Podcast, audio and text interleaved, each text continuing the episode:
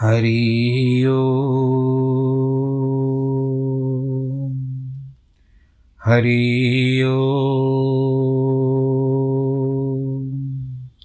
हरि ओ।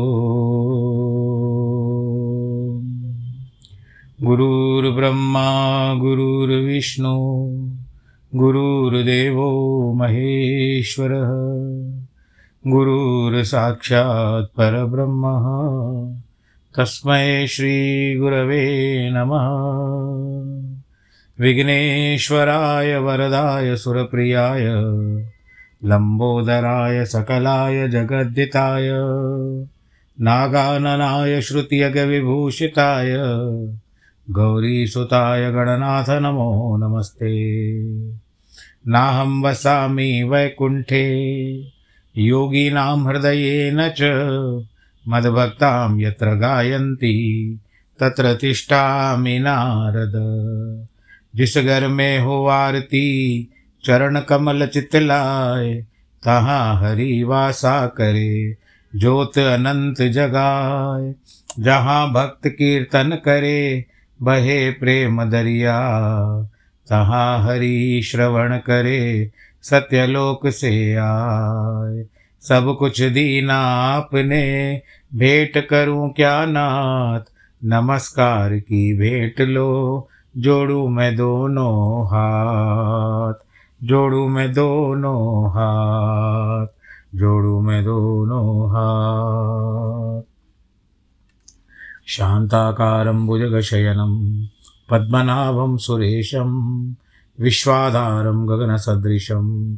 मेघवर्णं शिवाङ्गं लक्ष्मीकान्तं कमलनयनं योगिविरधानगम्यं वंदे विष्णुं भवभयहरं सर्वलोकैकनाथं मङ्गलं भगवान् विष्णु, मङ्गलं गरुडध्वज, मङ्गलं पुण्डरीकाक्षमङ्गलाय सर्वमङ्गलमाङ्गल्ये शिवे सर्वार्थसाधिके, शरण्ये त्र्यम्बके गौरी नारायणी नमोऽस्तु ते। नारायणी नमोऽस्तु ते। नारायणी नमोऽस्तु ते। बोलो शंकर भगवान की जय हरि हर भगवान की जय। काशी विश्वनाथ गंगे, हर हर महादेव शंभो। काशी विश्वनाथ गंगे, हर हर महादेव शंभो। हर हर महादेव शंभो। हर हर महादेव शंभो, हर हर महादेव शंभो, हर हर महादेव शंभो। काशी विश्वनाथ गंगे, हर हर महादेव शंभो। काशी विश्वनाथ गंगे, हर हर महादेव शंभो। हर हर महादेव शंभो, हर हर महादेव शंभो। बोलो, काशी विश्वनाथ भगवान की जय। प्रिय भक्तजनों, कथा का जो प्रसंग चल रहा है, उसमें तारक के पुत्रों के बारे में बताया जा रहा है कि तारक के पुत्रों ने किस तरह से तीन वरदान मांग लिए थे ब्रह्मा जी से, और उन्होंने तीन किले बना लिए, एक सोने का, एक चांदी का और एक लोहे का।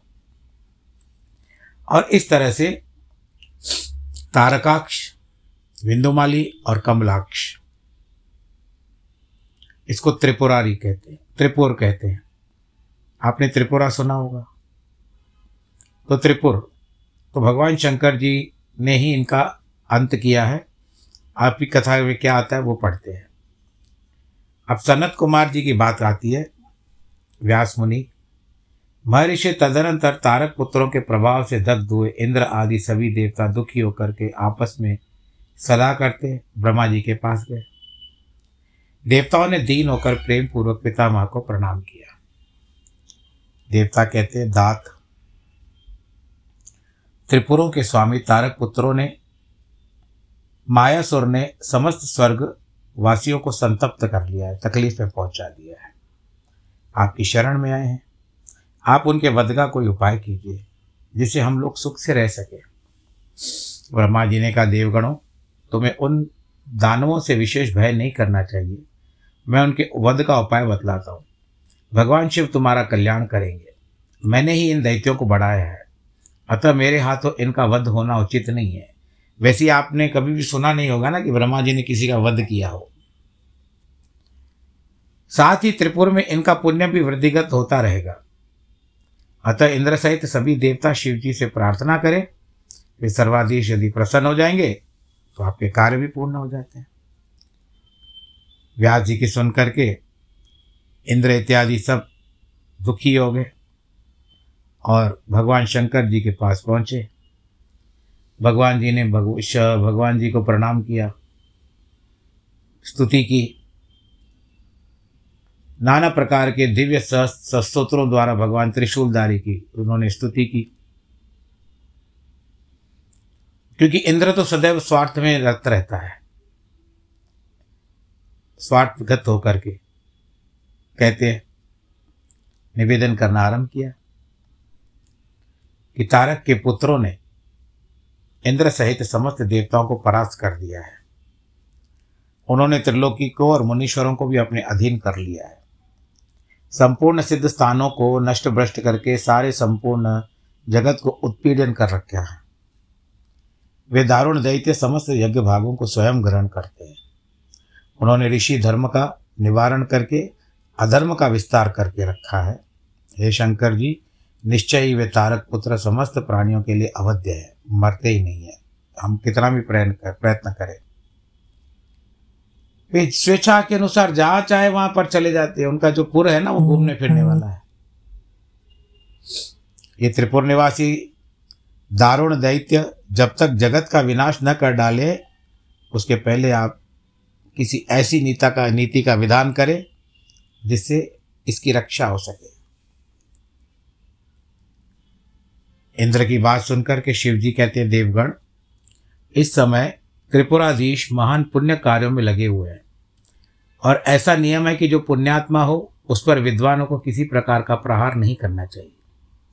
मैं देवताओं के सारे महान कष्टों को जानता हूँ, फिर भी वे दैत्य बड़े प्रबल हैं। अतः देवता और असुर मिलकर भी उनका वध नहीं कर सकते। वे तारक पुत्र सब के सब पुण्य प्रसन्न, संपन्न है। इसीलिए उन सभी त्रिपुरवासियों का वध दुस्साध्य है। मैं नहीं कर सकता।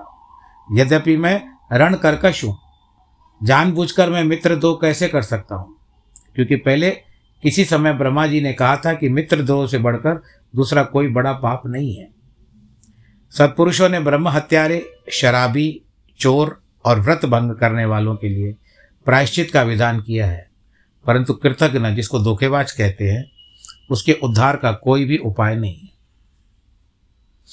देवताओं, तुम लोग ही तो धर्मज्ञ हो। धर्म दृष्टि से विचार करके तुम ही बताओ। जब वो दैत्य मेरे भक्त हैं तो मैं उनके कैसे, उनको कैसे मार सकता हूँ?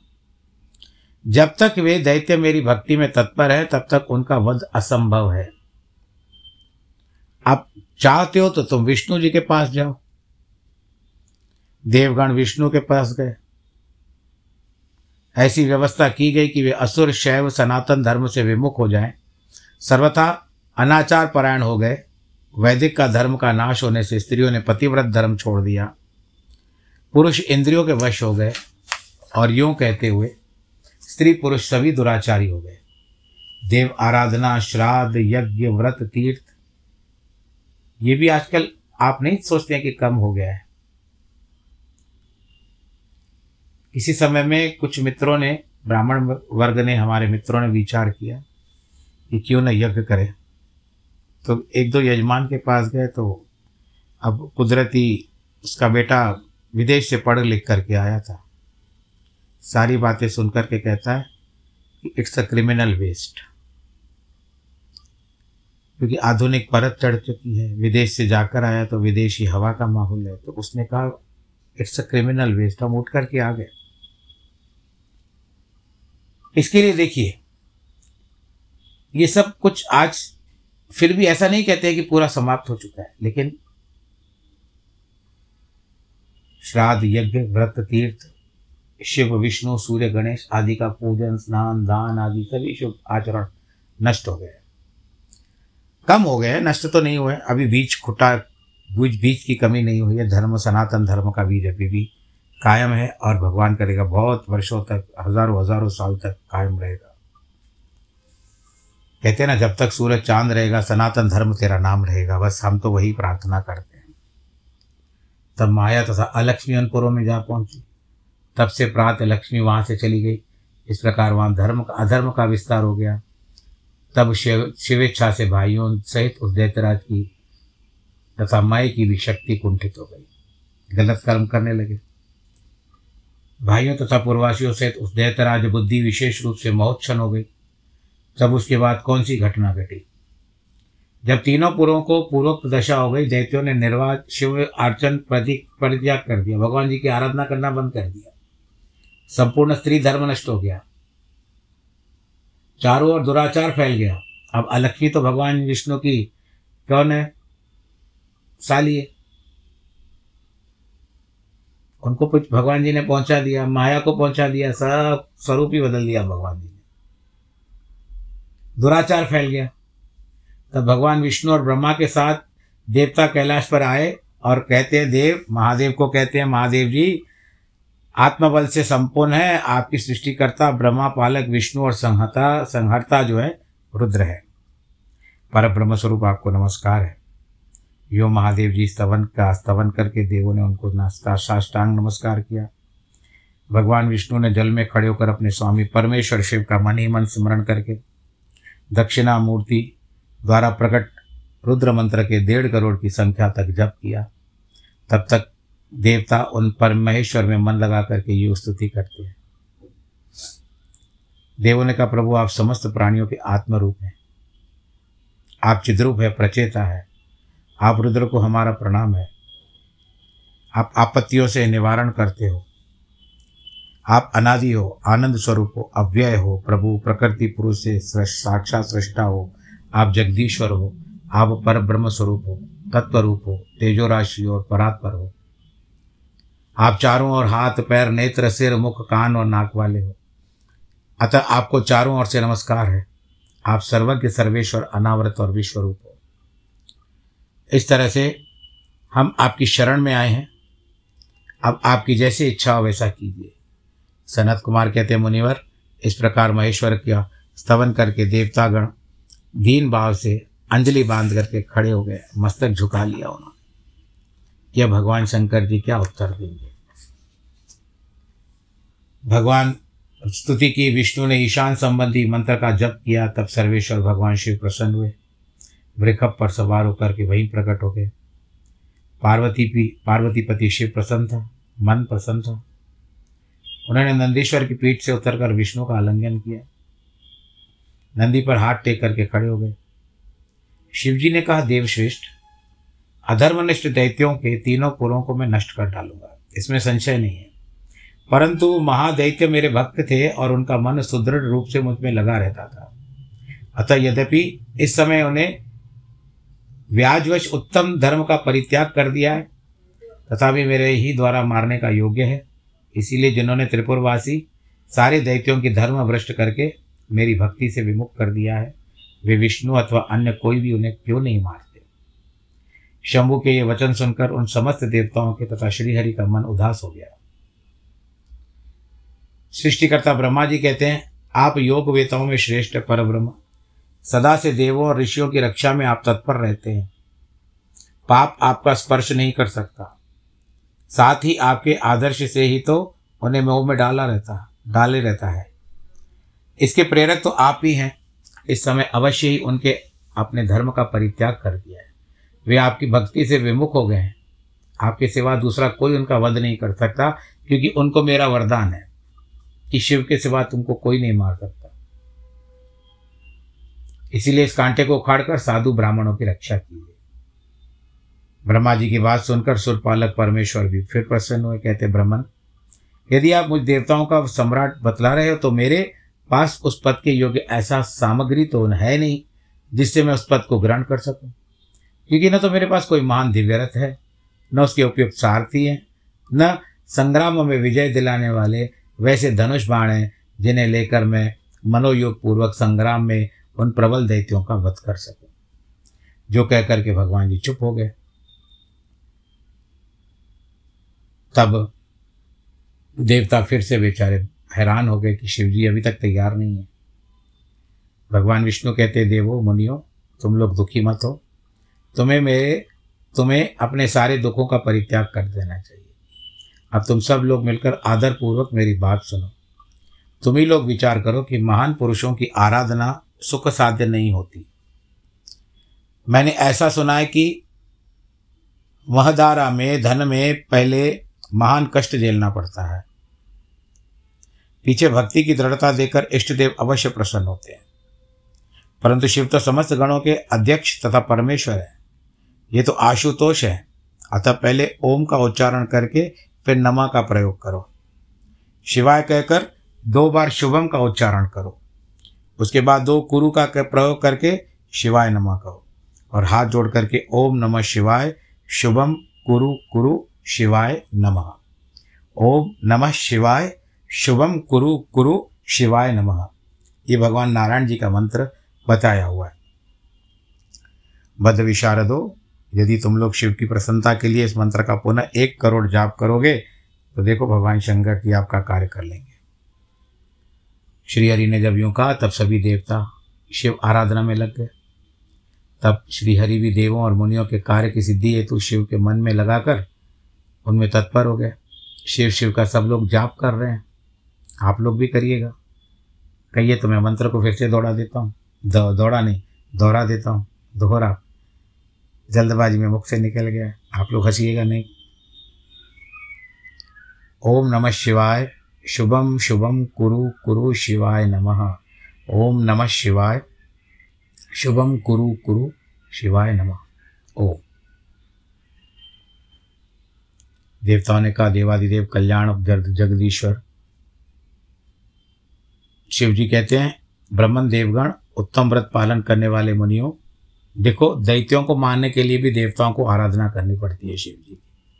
उनको मनाने के लिए यदि आप हम पर प्रसन्न हो तो अब देवों की विकलता का विचार करके जल्दी त्रिपुर का संहार कीजिए। आप तो कृपा की खान हो। तब ब्रह्मा और विष्णु सहित देवों की ये बात सुनकर शिव जी प्रसन्न हुए। कहते हैं, देवगण मुनियों, अब त्रिपुर को नष्ट हुआ समझो। तुम लोग आदरपूर्वक मेरी बात सुनो। मैं पहले जिस दिव्य रथ सारथी धनुष और उत्तम बाण को अंगीकार किया है वह सब शीघ्र तैयार करो। विष्णु तथा विदे, यानी ब्रह्मा जी निश्चय तुम दोनों त्रिलोकी के अधिपति हो। इसलिए तुम्हें चाहिए कि मेरे लिए प्रयत्नपूर्वक सम्राट के योग्य सारा उपकरण प्रस्तुत कर दो। तुम दोनों सृष्टि के सृजन और पालन कार्य में नियुक्त हो। अतः त्रिपुर को नष्ट हुआ समझकर देवताओं की सहायता के लिए कार्य अवश्य करो। मान पुण्य में मुझे प्रसन्न करने वाला है। आपने जब किया है। यह भुक्ति मुक्ति दादा संपूर्ण कामनाओं का पूरक है। शिव भक्तों के लिए आनंदप्रद है। ये स्वर्गकामी पुरुषों के लिए धन, यश और आयु की वृद्धि देने वाला है। ओम नमः शिवाय, शुभम कुरु कुरु नमः। ओम।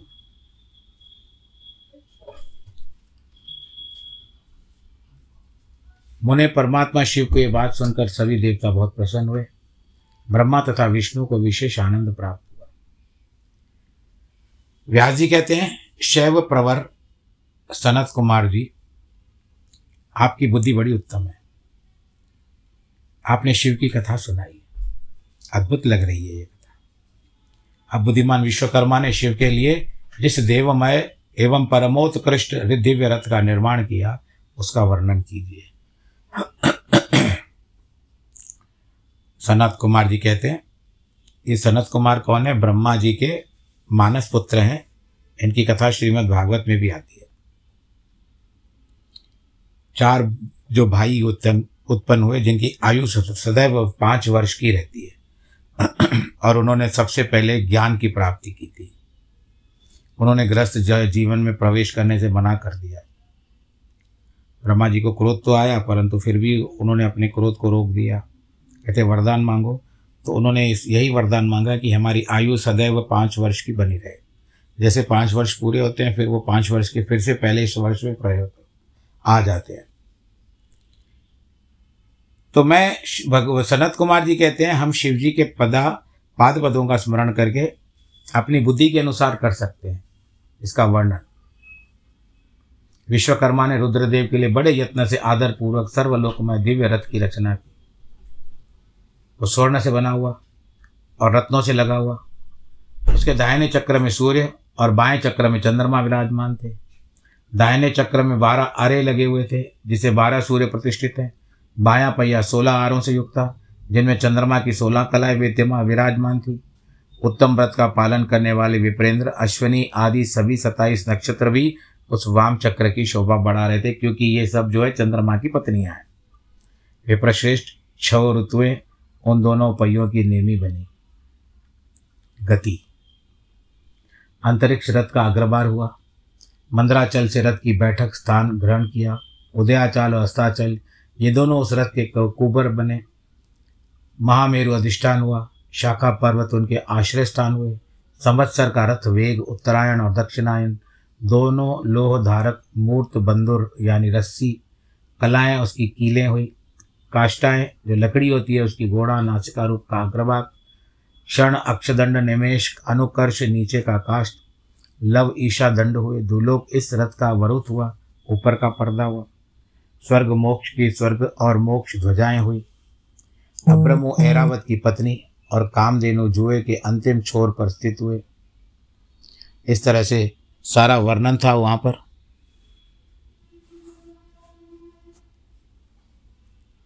अब यहाँ पर बात क्या आती है? ये सारा रथ बन करके तैयार हुआ। स्वर्ण पताकाओं से युक्त सनत कुमार जी कहते महर्षि, इस प्रकार के महान दिव्य रथ में जो अनेक विद्य आश्चर्य से युक्त था वेद रूपी अश्वों को जोत कर ब्रह्मा ने उन शिव को समर्पित कर दिया। शंभु को निवेदित करके, पश्चात जो विष्णु आदि देवों के सम्माननीय एवं त्रिशूल धारण करने वाले हैं वे देवेश्वर की प्रार्थना करते हैं।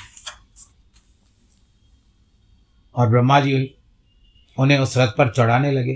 तब महान ऐश्वर्यशाली शंभु रथ सामग्री से युक्त दिव्य रथ पर आरूढ़ हुए। ऋषि देवता भगवान की स्तुति करने लगे।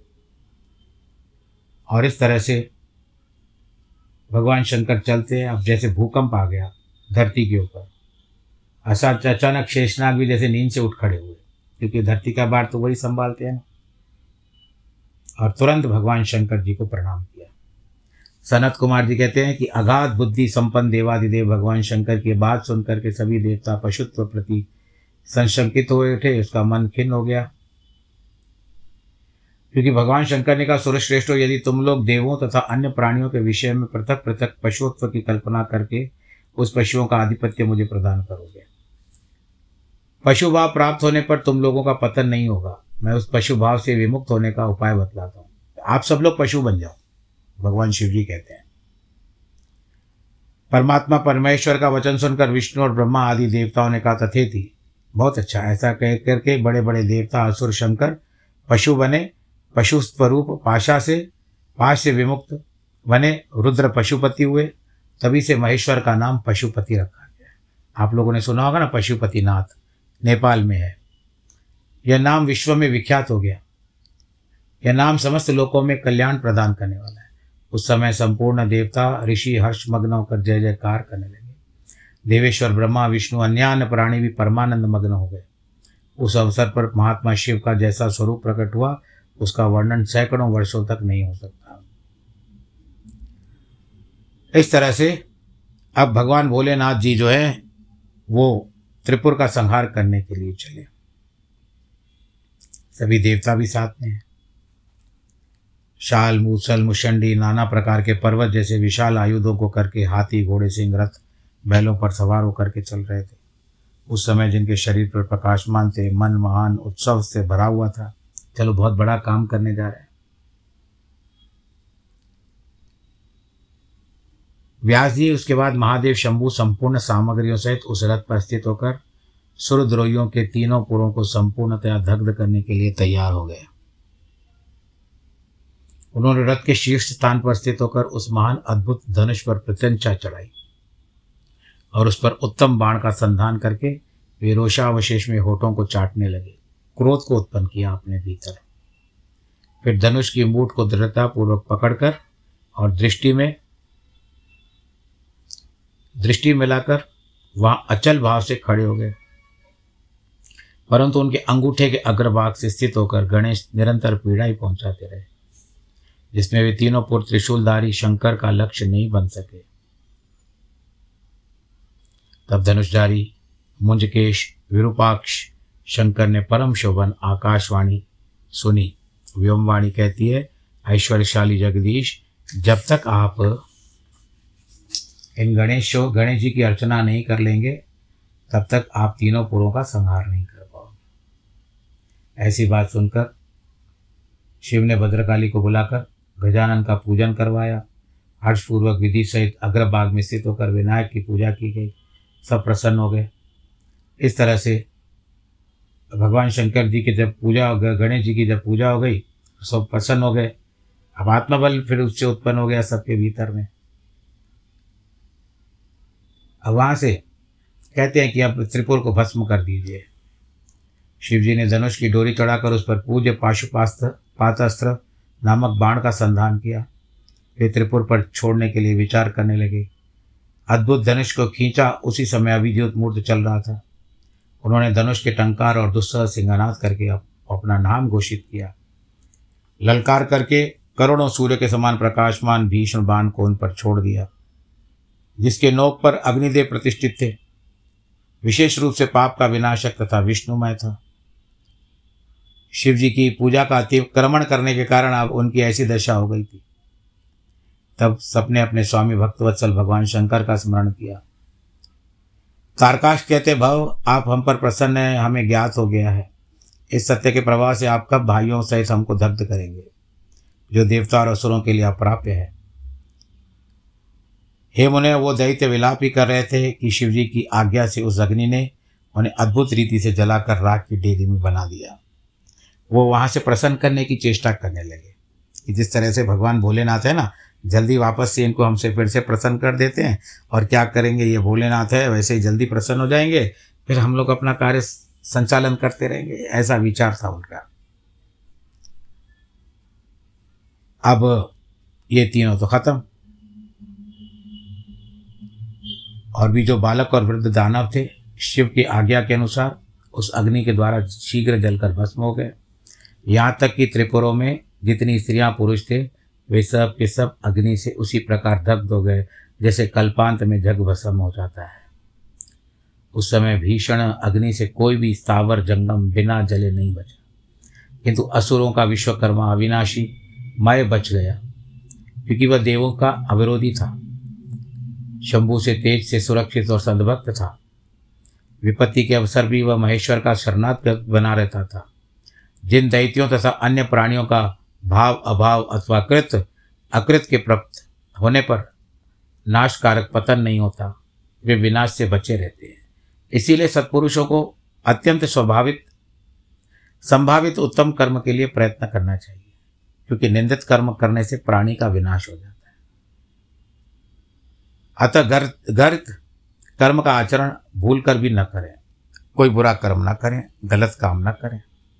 उस समय भी जो दैत्य बंधु बांधवों समेत शिव जी की पूजा में तत्पर थे, वे भी भगवान सब के सब शिव की पूजा के प्रभाव से दूसरे जन्म जो उनका प्राप्त हुआ, वो शिव के गढ़ों में परिवर्तित हो गए। तो ये थी तारक की कथा। उनके तीनों तारकासुर मरा, उसके तीनों पुत्र मरे, तारकाक्ष, बिंदुमाली और कमलाक्ष, और सारे त्रिपुर को भस्म कर दिया और इस तरह से भगवान शिव जी को तब से त्रिपुरारी कहते हैं। तो कथा को आज समय पूरा हो चुका है। आप लोग आनंद के साथ रहें, खुशी के साथ रहें। जिनके जन्मदिन है अथवा वैवाहिक वर्षगांठ है, उनको ढेर सारी बधाई। बधाई ईश्वर आप सबको सुरक्षित रखे, खुश रखे। आतुष, आशुतोष भगवान, त्रिमूर्ति की दया आप सबके ऊपर रहे। वर्ष कैसे आरंभ होता है, कैसे पूरा होता है, किसी को पता नहीं होता। 2020 2023 यानी 21 22 23 इस तेरह अप्रैल को मुझे तीन वर्ष हो जाएँगे कथा आरंभ करके। और आप सबने सहयोग दिया है, मुझे बड़ी प्रसन्नता हो रही है। इसी तरह से सहयोग चाहूँगा, आगे भी कथा सुनाने का प्रयत्न करूँगा। देखो, भूल चूक तो हो ही जाती है। तो त्रुटि भगवान जी से क्षमा मांग लेंगे। आप सब लोग भी खुश रहें। नमो नारायण।